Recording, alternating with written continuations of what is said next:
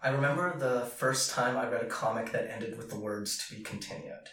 It was 1990, I was six years old, and the comic, this probably explains a lot about me, was DuckTales number one.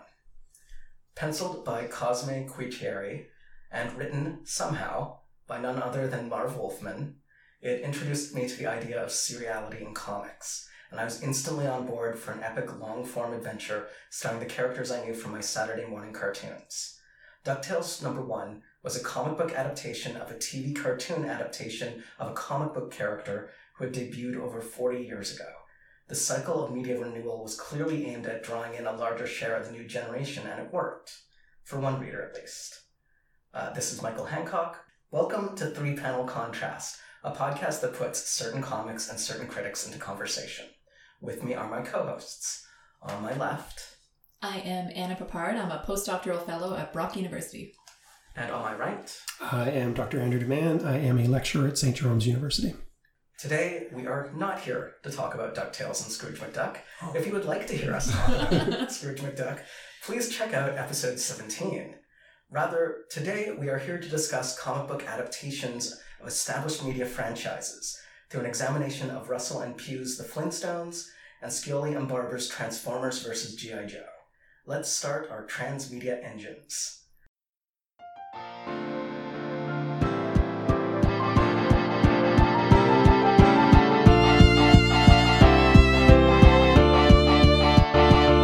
Andrew, could you tell us about Transformers vs. G.I. Joe?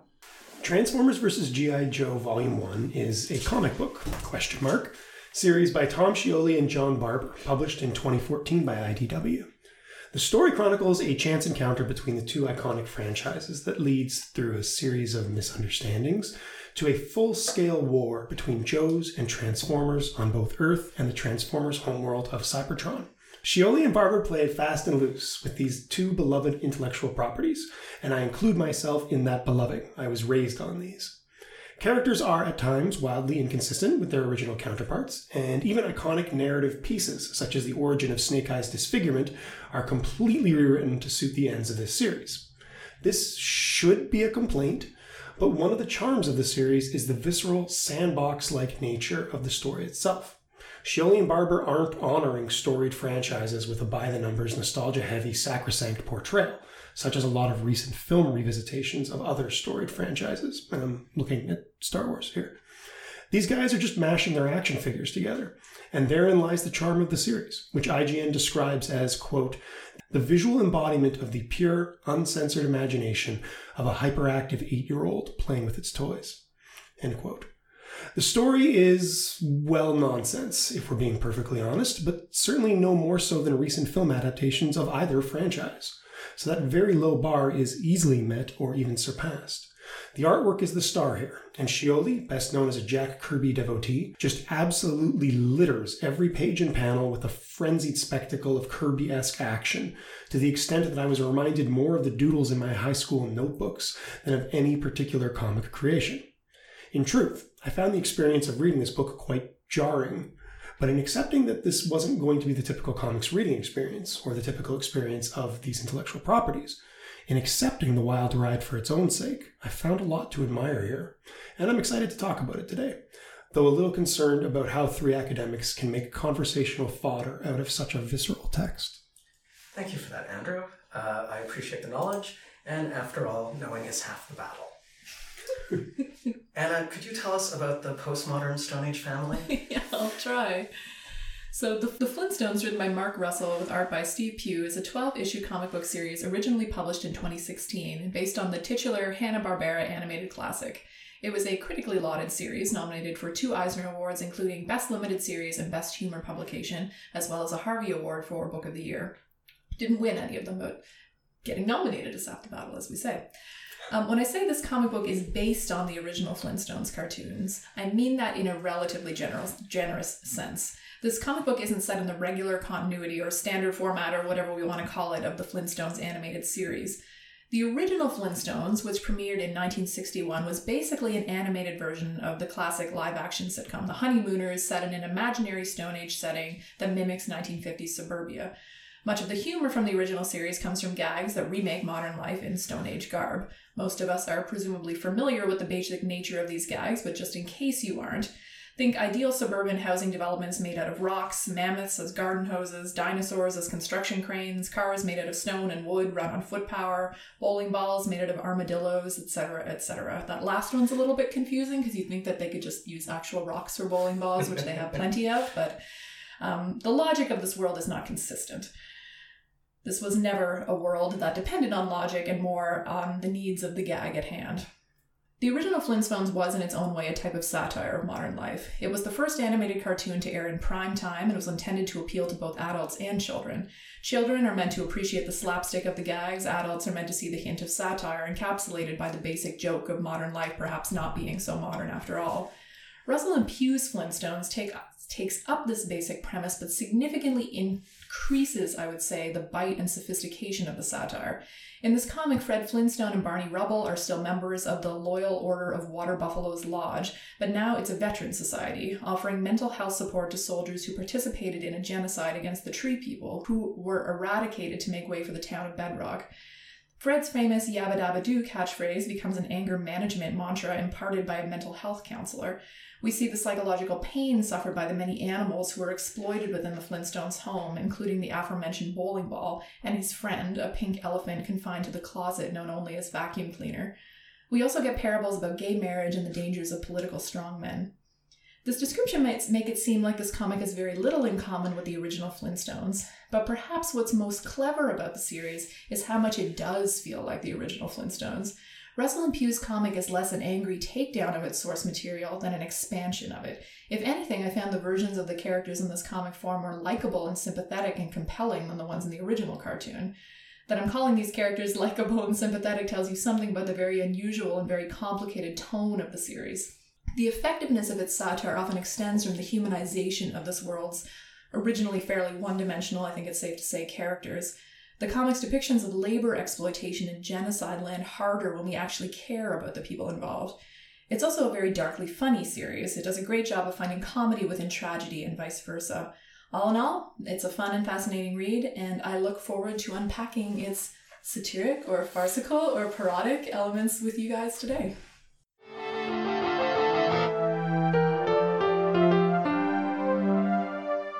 Let's start with a bit of context, both uh, historically and personally. Uh, what is your familiarity with the franchises involved here, and what do you, what kind of relevance do you think they have? The death of Optimus Prime wounded me as a child, and I firmly believe that the GI Joe movie was a good movie until revisiting it as an adult. Um, I, I was all in on both of these franchises. I was their target demographic. Yeah, I think when I was eight years old, I wanted to take a vow of silence so I could be like Snake Eyes. so, yeah. I need to see a picture of you from that age to really picture that in my mind. I can't picture it. Hopefully, dressed as in a ninja outfit, preferably. I'm sure it happened. totally sure it happened. I had a lot of these toys. I had a lot of these toys. I had a lot of these comics. Um, as a comic scholar, though, I will say I have a lot of fondness for um, Larry Hama's work mm-hmm. uh, on the original G.I. Joe I know very well which regarded. Stunning. Yeah, I'm aware of that as well, despite not really having that connection. Yeah, I have literally no experience with either of them. I wow. saw a lot of Transformers Beast Wars because my younger brothers were very into it, and my middle brother owned the G.I. Joe Battle Fortress which I always offered as Exhibit A that he got all the cool presents at Christmas. Mm-hmm. Yeah, I had no growing up experience with either of these. Uh, very little adult experience. Uh, my mother would never have let me watch either of these shows, um, mostly because of the violence. Although I, will be clear, she's like a hippie, not a conservative. it's just that she didn't believe in violence. um, I was allowed to watch Ninja Turtles, I think, because she thought the fact that they were named after Renaissance painters to be very funny. That was she was like that. There must be something better about that show because of that, and so she like let me watch that one but yeah, I mean, with Flintstones, certainly I saw growing up, I've always hated it with a passion. I always, even when I was a young child, was very disturbed by the masculine aggression of Fred Flintstone. I mm. found it upsetting, like, which I'm sure says something about my childhood or something. It's not that I had encounters with male violence or whatever, but it, like, even now I watched a few clips of it, like, just to revisit it, and I, I found it intensely upsetting. And like, yeah, that was the main reason I hated that show. So this re- redo of it that really interrogates masculinity, I found pleasing and interesting. Well, I think it's it's interesting that each of us has out of these three properties one at least one that they are not familiar with at all, mm-hmm. and yet there's a degree to which it's permeated the culture of Oh, our yeah, youth. sure. That each of these has come to signify things, Well, I mean, mean they're- things beyond their. They're both transmedia texts too. Like, I mean, even if you mm-hmm. never watched Flintstones, you probably at some point ate a Flintstones vitamin. And even if you're Right. like not aware of GI Joe or Transformers, I mean, I was aware of the toys growing up. Like, even though I didn't watch the shows. All right, so Flintstones kind of has this legacy of repeating the values of the 60s, more or less, in the gender dynamics and so forth. Is there, with still sticking to the originals, like what, what is there any sort of 80s resonance from the G.I. Joe and Transformer franchises then? Yes. yeah. Yeah, big. I mean, even even just their costume design is very 1980s esque. Um, so th- there's a total throwback happening there. The the year models of the cars that we're imitating and stuff like that. Um, I, I- I think we're very firmly rooted in the 1980s in Scioli's work. All right, um, let's. Well, there was a. oh, I mean, we could get into so many things, but I mean, there was a tense thing going on in terms of the marketing of children's um, Mhm. products in the 80s, like a big gender dimorphism that was going on in terms of, you know, designing things for boys and designing things for girls. And I've always thought of both of these things as kind of within that legacy as well. Although obviously girls watched everything and boys watched everything too, but there was And- definitely a siloing. And these franchises marked a big shift where this was a case where the the toys came first. Yeah, the yeah. ship pro- the TV show properties came There after. is so much. I mean, pop culture studies is kind of from the 80s as a field of mm-hmm. study. And uh, mm-hmm. like when you read, I sort of collect 80s pop mm-hmm. culture, but I love them because they always have this wonderful 80s design too. Like, I mean, books from the 80s. So I have like quite a nice collection of them, stuff about TV and pop culture. Um, but man, the level of like hysterical panic among mm. academics about stuff like Yeah. Transformers and G.I. Joe and He Man, like they thought it was the end of civilization. They're like, they are designing these things to market to our kids and they're based off of toys. And just the fact that they were based off of toys is enough to make this the end of civilization. Which is really interesting because you, you get it. I mean, like, I feel like the capitalist critiques are something that have really fallen off these days, which I actually find disturbing. You know, like thinking the Lego movie is such a wonderful creative experience. And I'm like, you get it, it's an ad, right? Like, and I actually get frustrated that that There's so discourse has gone away, that we just accept this now, which actually is scary. And in that way, the pop culture critics of the 80s were right. But at the same time, like, the presumption that, you know, toys don't have meaning, therefore the show can't have meaning. I mean, this Transformers G.I. Joe series, like, subverts that a lot, you know, like, I mean, in terms of there is a meaning that we infuse these things with, that we inscribe these things with. There is a creativity, there is an artistry. All of those things are present. So, you know, I, I can see both sides of that. And I think maybe it's just worth noting as well that that's an important development in the history of comics as well, in terms of um, the business model. Yeah. Where for the longest time it was the business model is you're selling comics, right? You're, you're selling ads, you're selling subscriptions. Um, then come the 1980s, the business model was you're selling action figures. That is your revenue stream. Uh, and uh, at this point today, it's, it's it's it's mixed. Obviously, movies are in there uh, and a few other things as well. Um, but we're I don't know um, e- entering an era where the thing that we study as comic scholars is subservient to another thing that you're selling. Uh, and and I think even the G.I. Joe comics reflect that.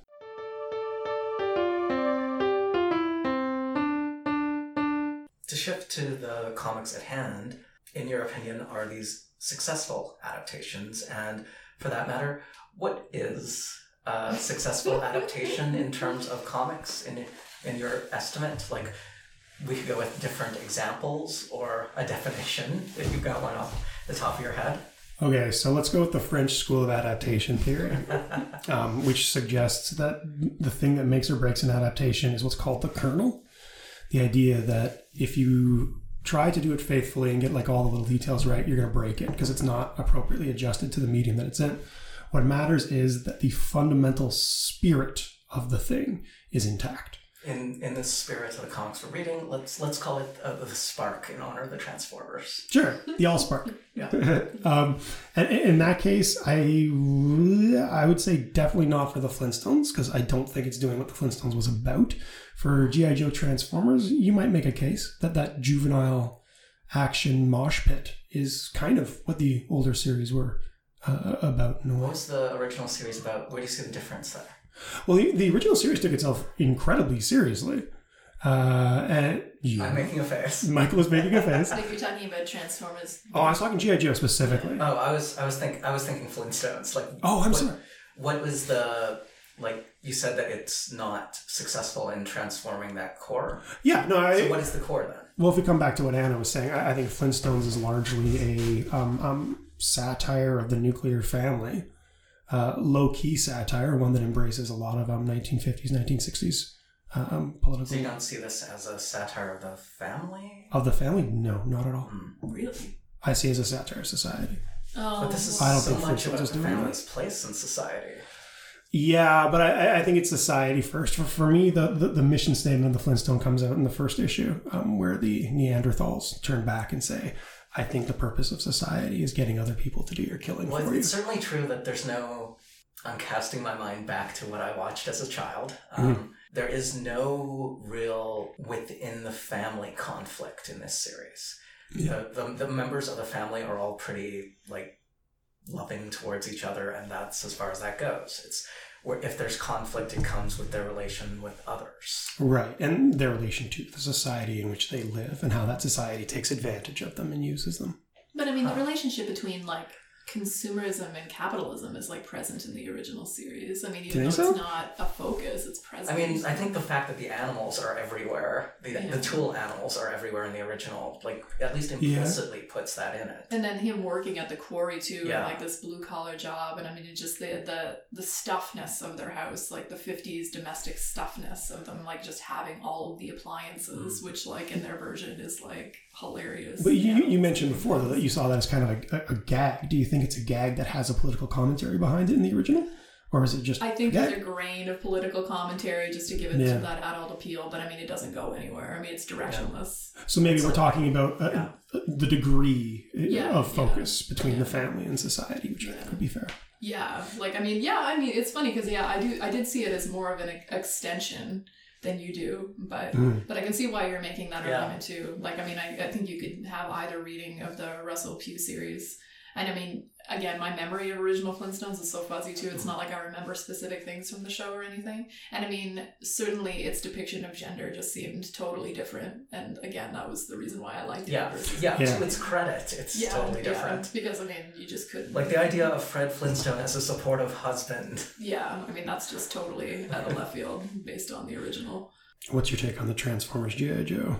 I don't know that I have a definite opinion. I mean, I, I guess to the degree that these things have bled over and just become something that we feel like is part of our cultural consciousness, I felt the same way that you did. That I was like, this feels very much like those things. I mean, you know, I've watched episodes of those mm-hmm. 80s cartoons on YouTube and stuff like as an adult, and you're just like, man, the like levels of just like insanity and like thing after thing, and you're like, it is kind of amazing, and it's like great for like, you know, distracted kid consciousness and everything. Right. And this seemed, I mean, your comment about it seems like doodling on your binder in art class or something. That's definitely what came across Well- to me from the series. And I, I think it captures the sense of, hey, here's the new character, Yeah. like over and over again. Right, Like the constant, like, let's toss a new one in, and now this is exciting for a minute. Buy this Maybe one we'll go now. on to the next one. And Yeah. yeah, just through the constant recycling. The of- relentlessness of, yeah. Of And characters get rolled out in waves with Yeah. their own little binder attached to them, Yeah, just like you're yeah. buying the action figure. Yeah, and like a little, like just one, like not even a sentence, three word synopsis of who they are. And like who they are is usually just like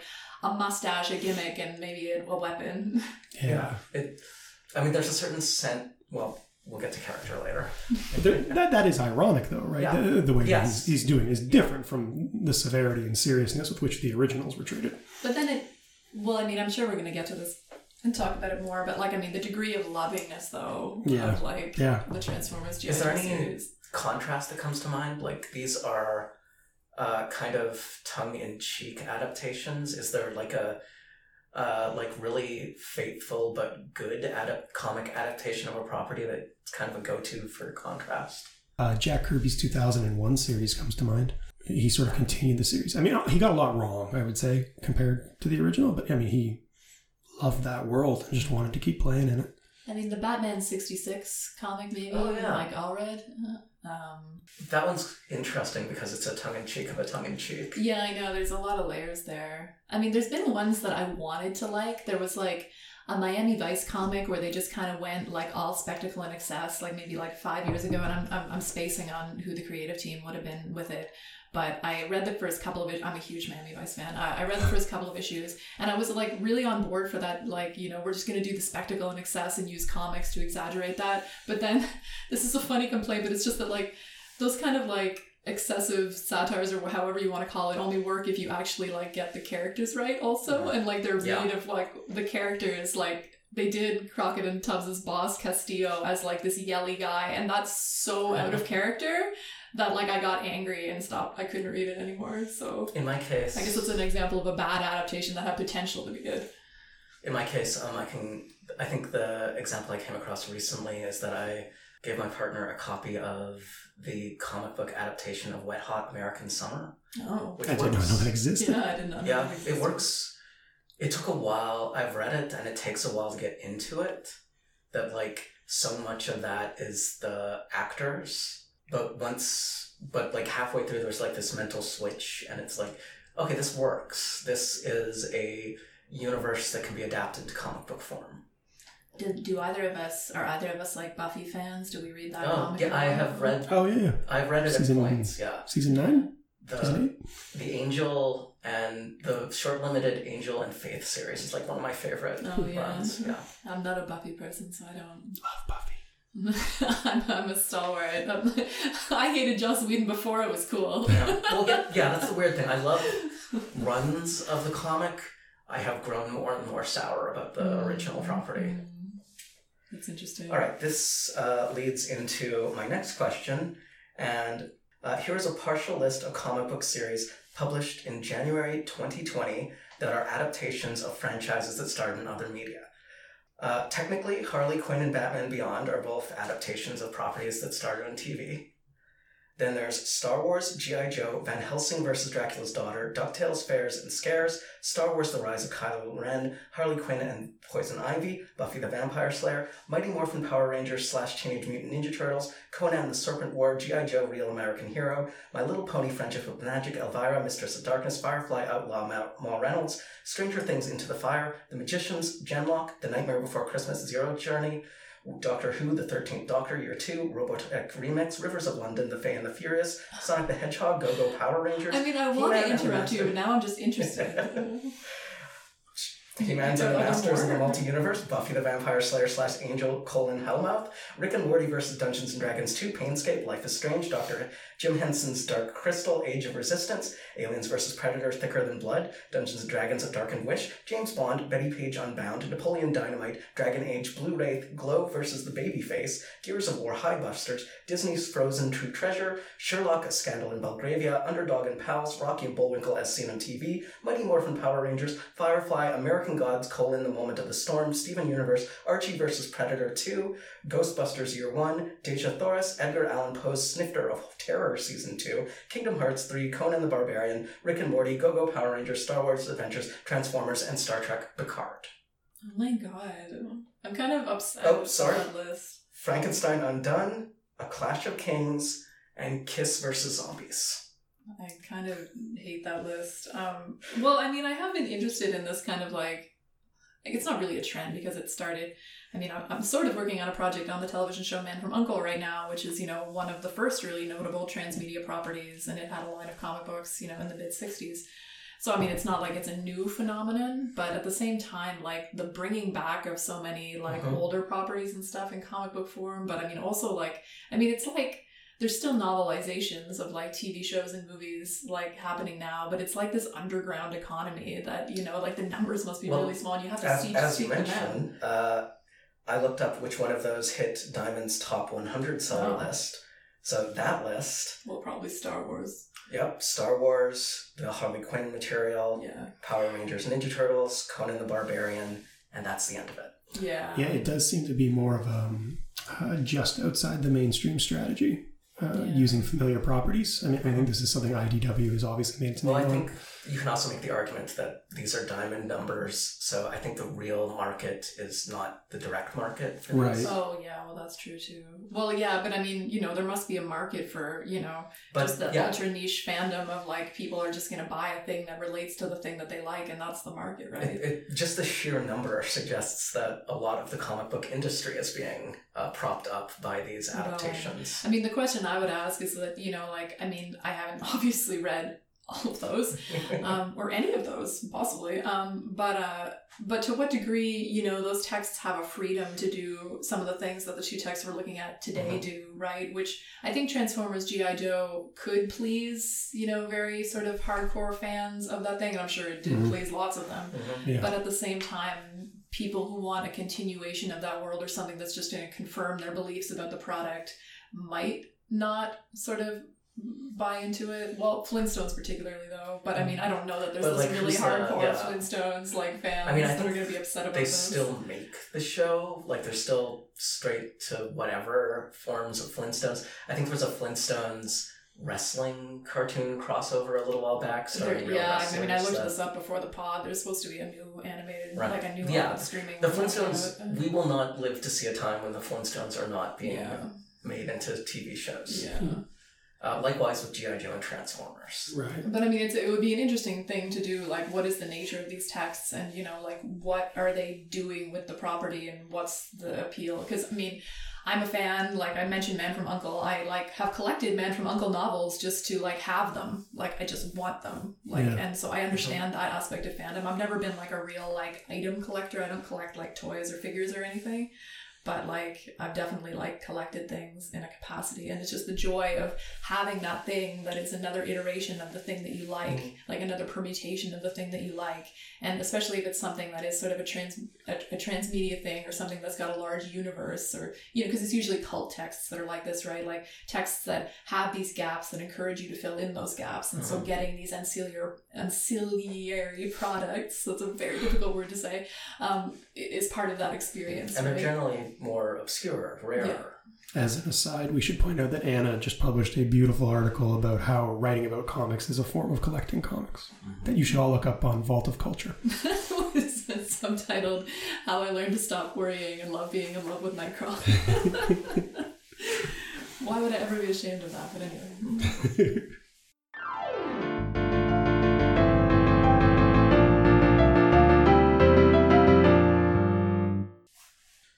How is the audience for these works different than the audience for the original franchises? Yeah. well that it's I meant think- to a niche audience a fan audience rather than a mainstream audience would be my immediate thing Yeah, that's interesting. Maybe.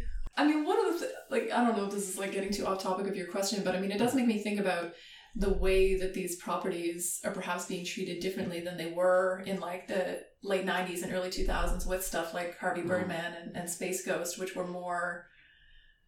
There's like a lovingness to it now, like that we Mhm. flipped around from like kind Right, of more. there's, uh, although there's a lovingness to those too, I think. Like I mean, you know, like I love those shows so much. I think, yeah, those are less about the nostalgia for the characters in this version. Yeah. These versions are. Yeah, these yeah, that's the yeah, that's exactly it. Like there's more of a nostalgia factor here, which like I don't know. I Which is which makes the Flintst or the Transformer GI Joe one really weird to read for someone like me who like I am having nostalgia for characters I never saw as a kid.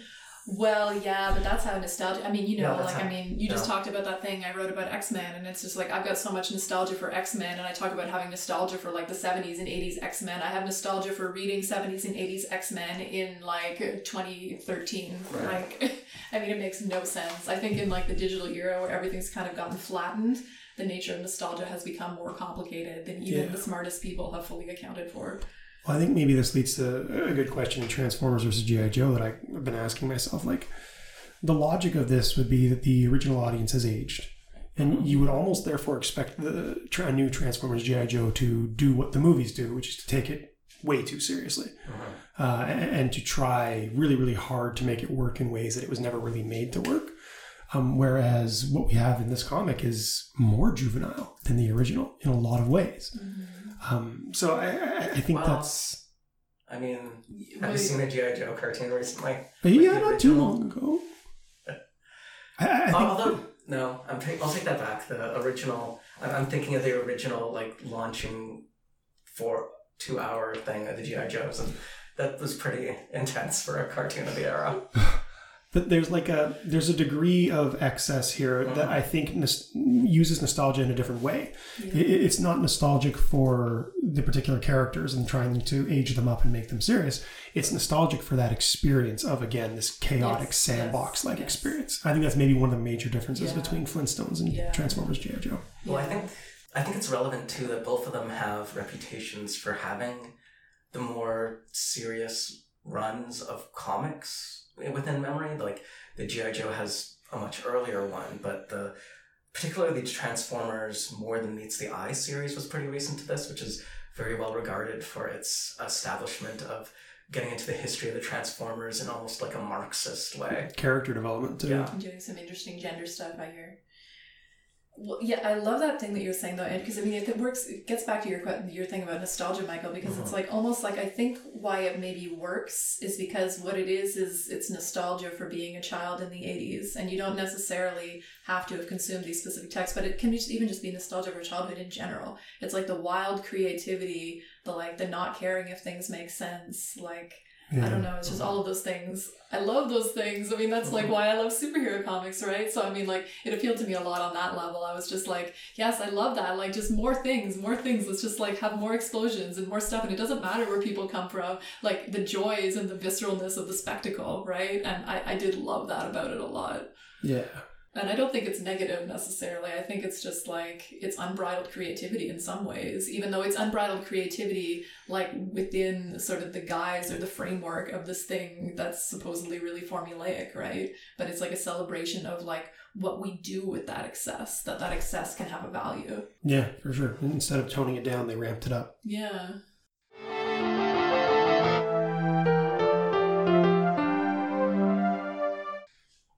Uh, Andrew, in our conversations over this text, uh, you or over these texts, um, you specifically referred to Flintstones as a farce. Uh, what led you to that conceptualization? I don't know. I'm not I'm not good at these distinctions, but um, for me, farce is largely a tonal quality based around um, comedic misapprehensions uh, and a world that is um, often dismissive of its own sense of um, consequence, which is where I would push back on my own declaration because the Flintstones does have some consequences in it, um, but it is a very kind of portrayed as like like a happy-go-lucky, everything's going to work out, but everybody misunderstands their neighbor kind of thing, um, with a little bit of a healthy sprinkling of social commentary. So for me, that's where I kind of read it as as farcical in nature. I don't think we really feel that Fred's in any danger at any point or anything like that. Well, I think there is like a certain just don't worry about it to a lot of the qualities. Like Yeah. there's no way that the TVs and cell phones should be working, but Yeah, no, nobody's going to learn anything. Do you know what I mean? Like you're going to have profound statements throughout this thing, but no one's going to change their behavior as a result of them. This is just the way it is. Well, I mean, but certain characters change their behavior. Like, it's just the central characters, perhaps. I mean, Sure, yeah. Russell's very open at almost preachy at some points. Yes. yes. Increasingly so, I Yes. found. I thought the first issue was the subtlest. And like that, yeah. The marriage There, episode. there are very lot, clear uh, messages. Yeah. Yeah, and they're not bad when he's not subtle. Like he finds nuances. Like I, I still enjoyed it. I just thought it was interesting to see that um, shift. Does farce work for Transformers versus G.I. Joe? I don't think so. I think it's a loving tribute. Mm. Well, it does have that like not weightlessness, but a sense of like don't really worry too much about the consequences. Yeah, I mean, yeah, I see that. I guess it's just that like farce to me has like an element of like it sounds like it's like making fun of it, and I just think that that implies a negativity that's not Mhm. present because I just don't see that being present. This isn't. I mean, I can see elements of that. Mm. Like the violence is so excessive and people are just dying and being cut down and they just continue and like I don't know, it makes you upset at points, which like I, I feel like is like something, but at the same time it also just continues.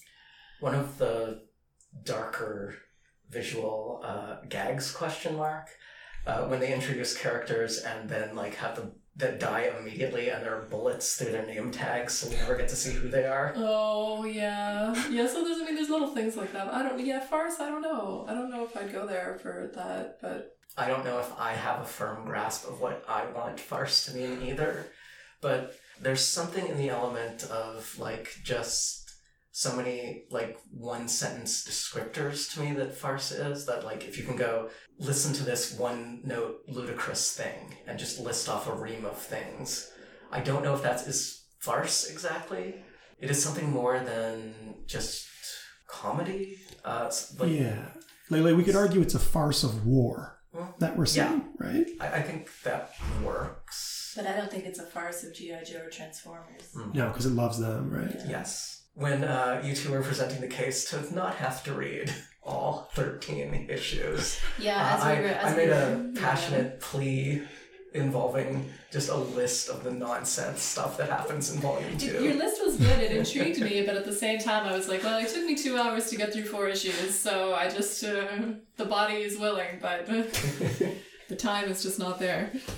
I guess a related question here would be what does the distinction matter? And the comparison with farce is wherever it would land in terms of, at least in relevance to this work, I think it matters where it fits in terms of satire. Do you think that either of these two works are satirical works? I think, Flintstones, I would call satirical. Yeah, I definitely would call Yeah. it satirical. but yeah, I think it has a lot on its mind, and I think Yeah. it's I- I think using humor to it's a achieve it. little, it's an easier, it's a relatively easy case to make for satire in the, in Yeah. the Flintstones one. Although even then, I mean, you know, is it is it a juvenalian satire Or a Horatian. I mean, I think that depends on how much you like vacuum cleaner. Yeah, I do like vacuum cleaner. That one hurt me. yeah, I know Yeah. that that was one of the. So there's the I brought it up in the intro, but vacuum cleaner is this like adorable pink elephant who has to live in the closet, and there's just like a heartbreaking scene with him and bowling ball, who's the armadillo who has to be a bowling ball.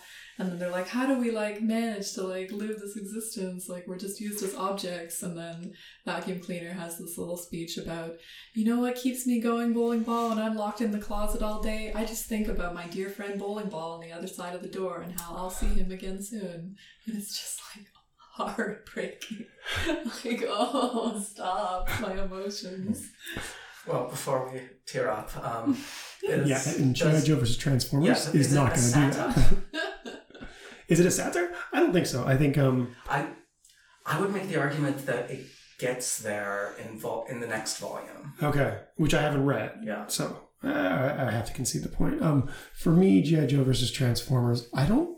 I spoke to this in the intro. I don't think it has a lot of thoughts in its head, and I don't think it wants to.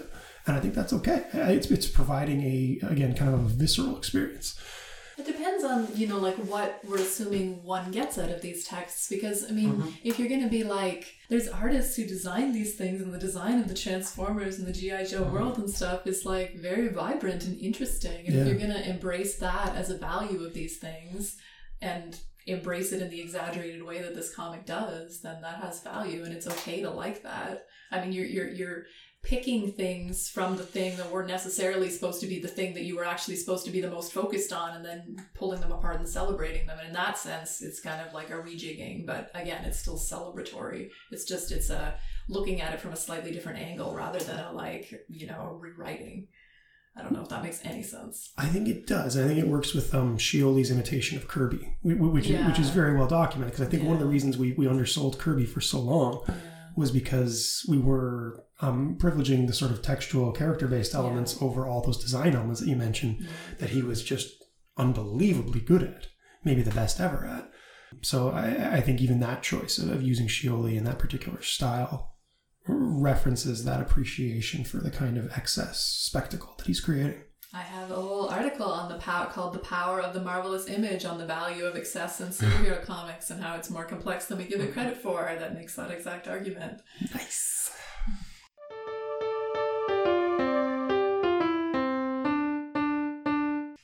Next question is uh, moving towards vast overreading, uh, but both of these works are heavily about humanity being opposed or at least contrasted with another type of being, whether it's the tools and the aliens in Flintstones or the GI Joes and the Transformers. How do these comics make use of the, that contrast?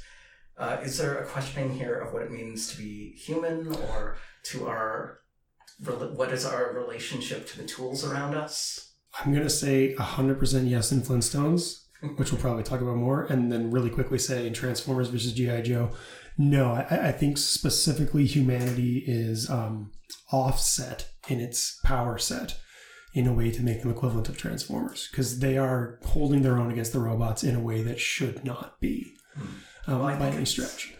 I think it's interesting in the zeroth issue that there's a Transformer fight going on the whole time and they don't notice. Yeah, Yeah.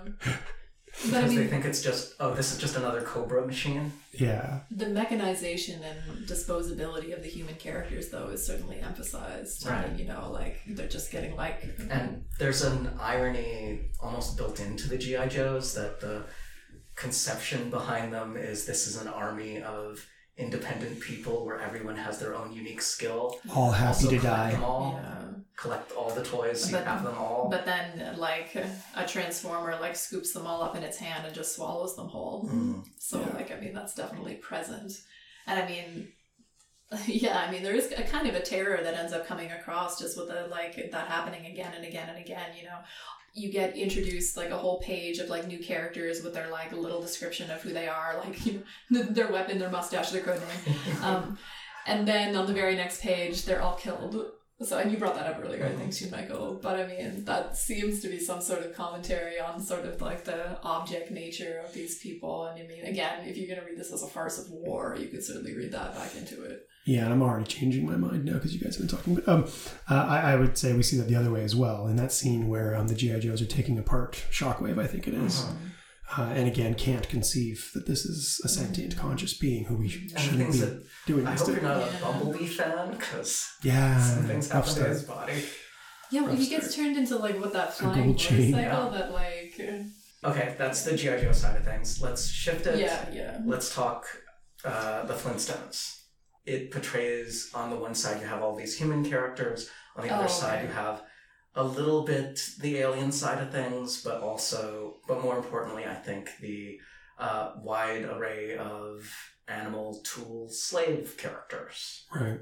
Yeah, so uh, to, to clarify, if people are confused, there is like a, an issue where aliens visit the planet and go on spring break and like indiscriminately kill people, and then you get the Great Gazoo introduced at the end as like a gamekeeper that will keep this from happening again. You get these kind of continuity explan- explanations, which is like. Uh, uh, I don't know. I don't know. Your mileage on that will vary. Um, but but yeah, I mean, I don't know what specific. I mean, the themes of sort of class and exploitation were sort of constant throughout the comic, and I saw the animal stuff as an as, as an extension of that. I didn't see it necessarily as like an animal rights argument so much as they are the most disposable laborers within this world, and that's sort of how I read it. I mean, you can certainly make the case that it's how we treat real animals too, but um, yeah, it's sure. not.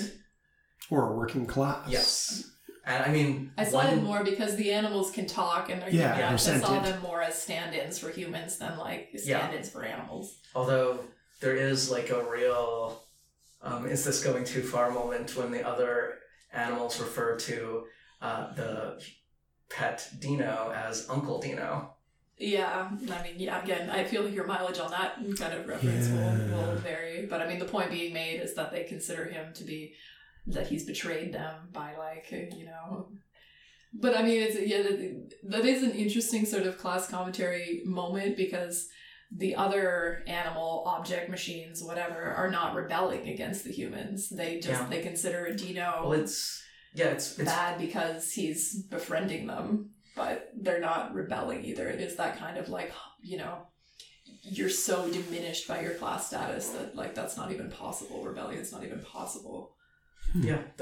It's a weird play on our sympathies that we are very much into the bowling ball, uh, Vacuum cleaner, vacuum cleaner relationship, but the way that ends is tragic.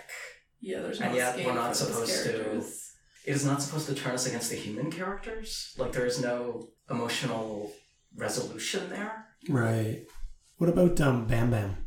It is used well in the issue where like what does it mean to when a politician does a bunch of rabble rousing just to win popularity and like what is the tragedy that a war leaves behind but beyond that issue it's not really dealt with very much that he is other in a way that yeah that in a way that is arguably more visible in the original cartoon where he was much more commonly strong-handing things Yeah, I, I mean, it's framed almost miraculously. The idea being that, um, um, wow, not Fred, Barney and Barney's wife, whose name I forget, uh, are unable to, Betty, thank you so much, uh, are unable to have a child.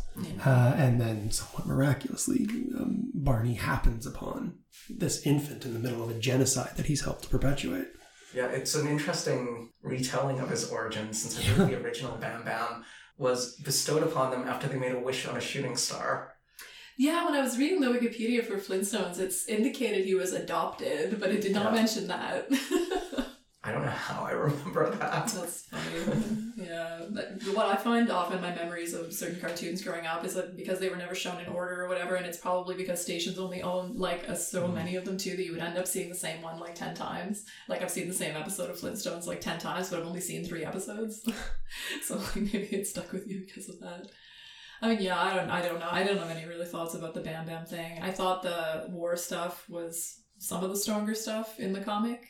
I mean, it's heavy handed. Like, a lot of the satire is very heavy handed in this comic, and yet it's effective, though, too. I mean, sometimes you need heavy handedness to get kind of the point across. And I mean, Yeah. what I'm saying in the intro, I think it does a good job of, you know, making these characters sympathetic to such a degree that even the act of genocide becomes at least somewhat complicated, even though it's still not sympathetic. Although I, you could pick that apart in the sense that, like, Fred and Barney are still considered sympathetic after the genocide, but it's Right. because they're situated within it as, like, they were bound up in like ideals of masculinity and were trying to prove something and like that's maybe not their fault and they're also an underclass and being exploited so i mean And they are like suffering for it in Yeah. the sense of Yeah. yeah i guess their suffering is like how they're paying in the price I, I think that's one of the, the nicer themes that I think comes out of it is this idea that the, the individual is um, a tool of the institution yeah and the violence symbolically of that. like the, the note that really rang untrue in the entire series as a whole is the kind of redemption of the boss figure. Yeah. You- does he get redem- redeemed Um, to the extent that I think at the by the end he's like presented as a sympathetic like look he also got there's always going to be someone richer so he learned a lesson. oh yeah i guess so Nobody's happy. Yeah. But I mean, I did find like the class critique stuff to be pretty effective in the comic. I mean, it's something we certainly don't see enough of, like mm. in general, in popular culture. And I'm hoping that, you know, I mean, again, sometimes that stuff does need to be heavy handed because these aren't things that people talk about enough.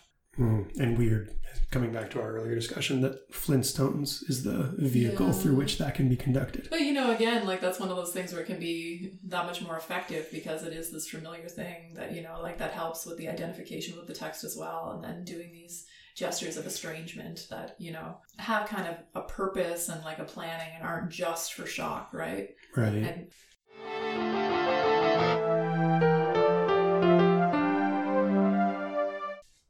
let's ask a very important, serious question.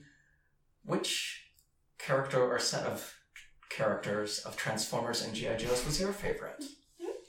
Um, for purely nostalgic reasons, Snake Eyes, because I know he's going to be a good guy after all. that wasn't cheap. You, you can't right? convince me otherwise, no matter how hard they try. I mean, who's the girl, Scarlett? Oh yeah, Scarlett. Yeah, I mean, she's just such a like unrepentant, like just a horrible person. she just won't let anybody have like a moment's rest. I mean, who had memorable bits? Who's the like the guy in the fringe jacket? I feel like it's like Tex or something, but Yeah, is it Tex? I mean, I was just guessing. Um, it's some name something- like that. Wild Bill, I think. Yeah, Yeah. Bill. Yeah. Yeah. he's got a good. He's there's a wonderful thing with him where he jumps out of the plane or something, and you just get like the panel of like his fringe has gone like up in the air, and like it takes you a moment to figure out what that's depicting, but it's like his fringe because he's falling. So I thought that was really well done. That was it was a memorable moment for me. I don't really know who Destro is, but I do like his introduction. Oh, as- he got a badass introduction. I was like all on board with that. I was Yeah. like, holy shit, this guy is a heavy, and he just Yeah. came in here. And he got a really badass introduction.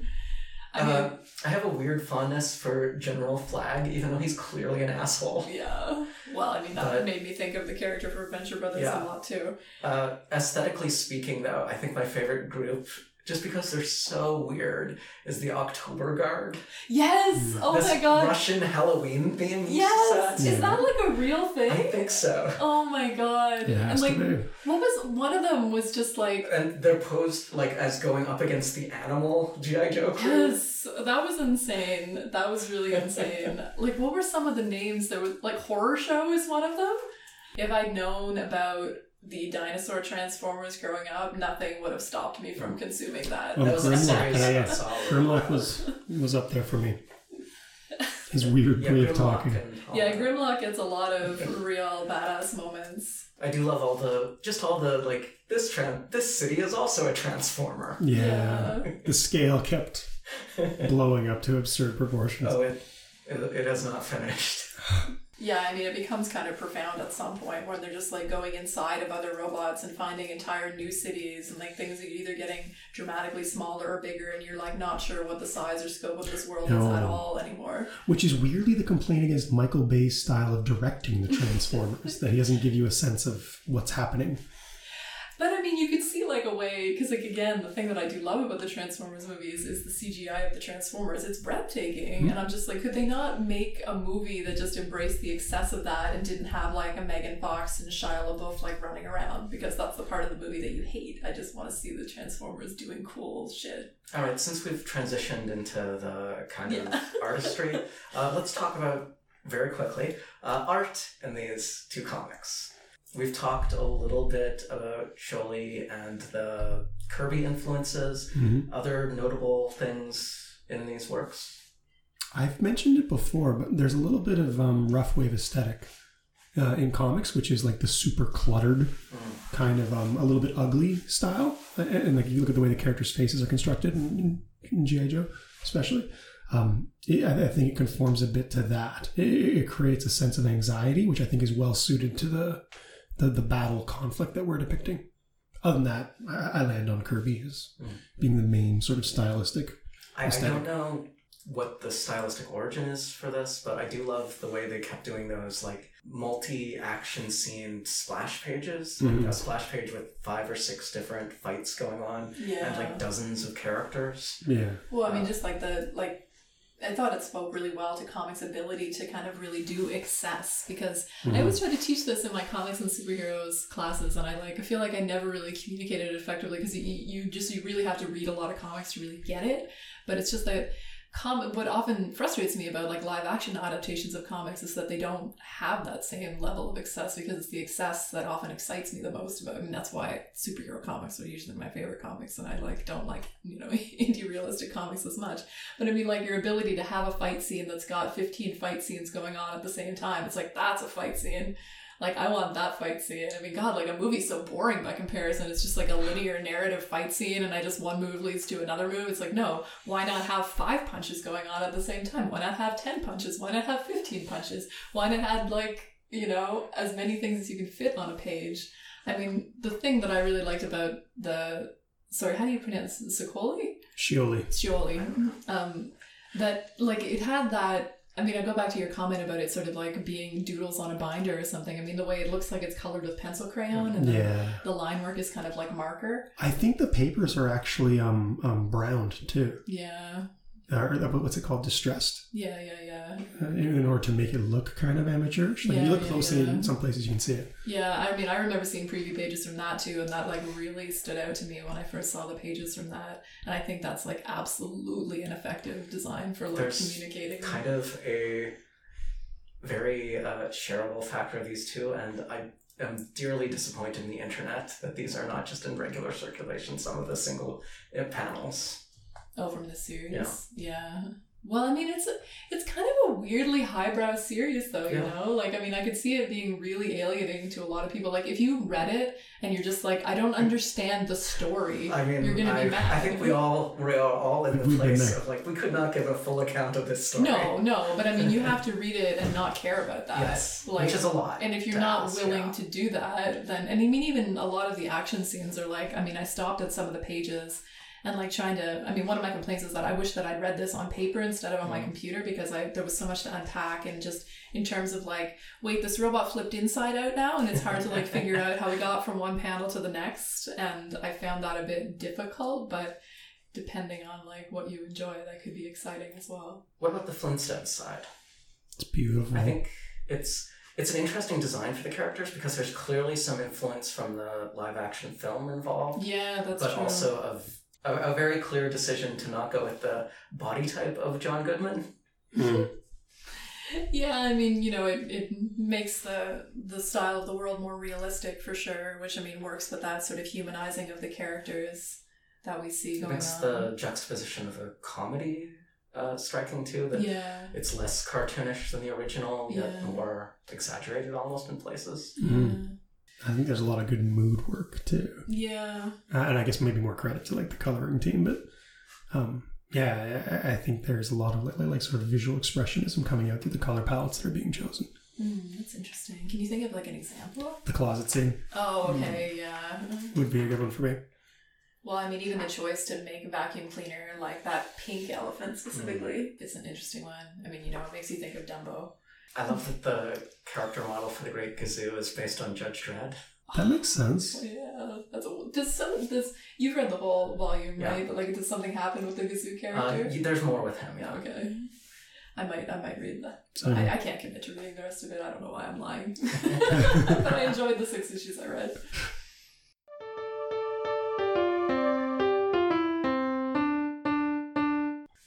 First, a word of apology. Sorry. Uh, because of technical difficulty, I left my notes at home.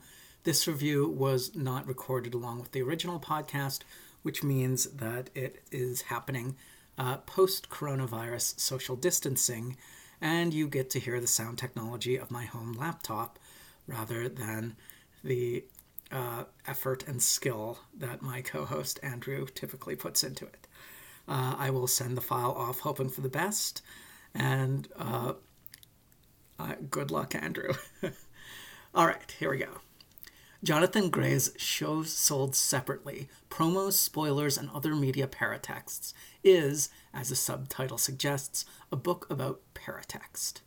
Literary theorist Gerard Genette defined paratext as the zone of transition and transaction that functions as threshold between text and non-text, that which is near the text but not necessarily considered part of a text, yet still influencing its ultimate reception. Genette further divides paratext into peritext, peri as in perimeter, paratext that was bound within the text, such as chapter titles or afterwords, and epitext, which is paratext that is outside the texts, like an interview. Despite the clarification, he focuses almost entirely on paratext and on the novel, whereas Gray's book can be considered as a rehabilitation of the value of paratext as epitext in the age of the transmedia popular culture franchise. To further this exploration, the book is divided into six chapters, each focusing on a particular aspect of media paratext and a particular set of media. Chapter 1 introduces his terminology, as Gray makes his own paratext division. He separates out in media res paratexts that reinforce a viewer's sense of the text they are familiar with, from entry paratexts, which attempt to control how the reader enters a text. Where the next chapter studies entry paratexts with an examination of movie posters and a particular focus on the promotion, promotion campaign of ABC's Six Degrees and the differing trailers of The Sweet Hereafter, as well as a brief look into the television intros of The Simpsons and Dexter. Comic book readers are, of course, familiar with entryway paratexts in the form of the cover, a paratext that is supposedly there to attract you to the contents of the comic, despite often showing a different scene by a different artist entirely.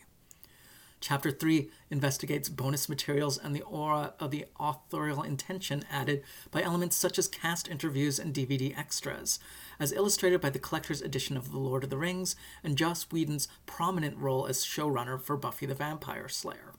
Chapter 4 examines the influence of the original as paratext for interpretation of sequels and adaptations, with case studies including Tolkien fan reaction to Lord of the Rings films before they were released, and The Long Shadow, the film's cast over other films such as King Kong and The Lion, the Witch, and the Wardrobe, before moving on to the distancing Batman Begins had to perform from the previous film, and the esteem J.J. Abrams lent to post Alias TV projects. Chapter 5 turns things over to the fans with viewer created paratexts. This includes a surveys of those who sought out lost spoilers and the role of the TV critic in framing the reception of Friday Night Lights. Finally, the last chapter explores those who want to play with their texts, with an examination of Star Wars action figures, augmented reality gaming advertisements, and video game spin offs.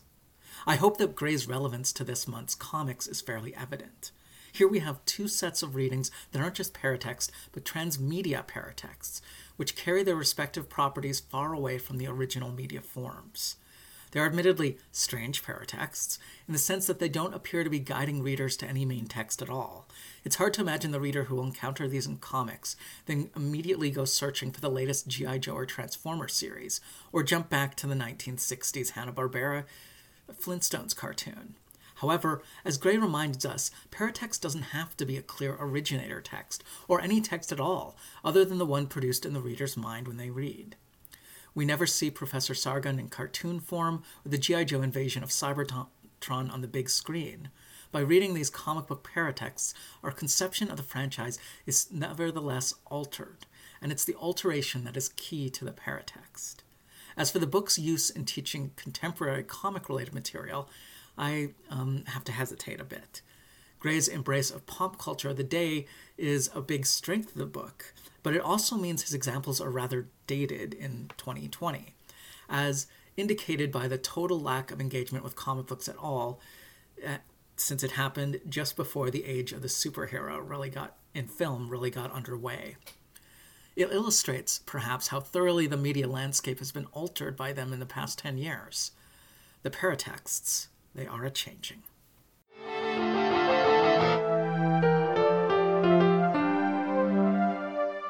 Okay, uh, I think we have successfully explained how transmedia and adaptation works in all its permutations. um, we'll never have to have this conversation again. Let's do our recommendations. I'm going to base mine here on uh, this adaptation of my own that I've come across recently. Uh, the graphic novel Wet Hot American Summer, which is an adaptation, or a spin off, rather, of the TV series question mark movie question mark what other other media compilations uh, specifically by Christopher Hasting and Noah Hayes from Boom Studios. It's a t- it's admittedly a little jarring going in that so much of those characters are bound up in the actors and the dynamics they have with each other but by the end of it it just sort of clicked with me and I appreciated translating them into that medium I mentioned it earlier in the pod. I am going to recommend uh, Mark Russell's another of Mark Russell's Hanna Barbera series, which is the Snagglepuss Chronicles, and it's got art by Mike. F- sorry, it's Mike Feehan, I believe.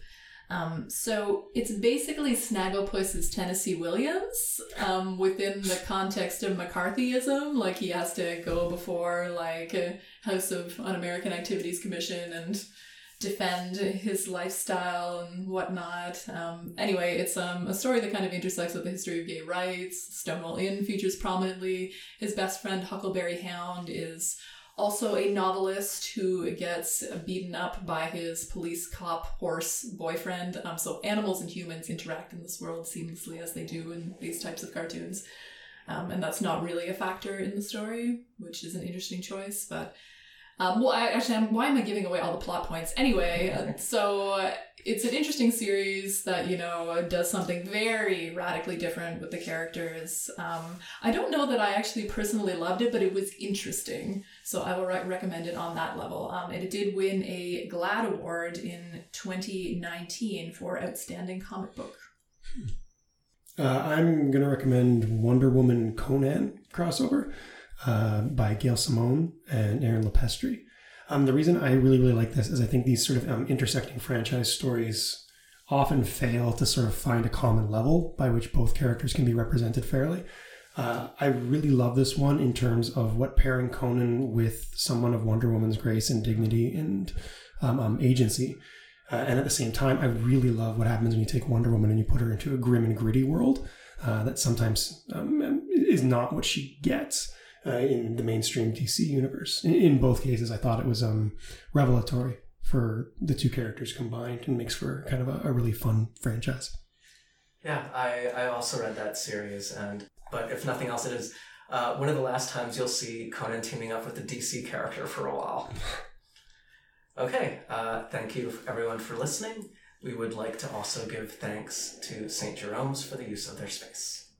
At next time, we will be looking at some more comedic side of superheroes with Keith Giffen, Keith Giffen J.M. DeMatteis, and Kevin Maguire's Justice League International Volume 1, and Nick Spencer and Steve Lieber's The Superior Foes of Spider Man Volume 1.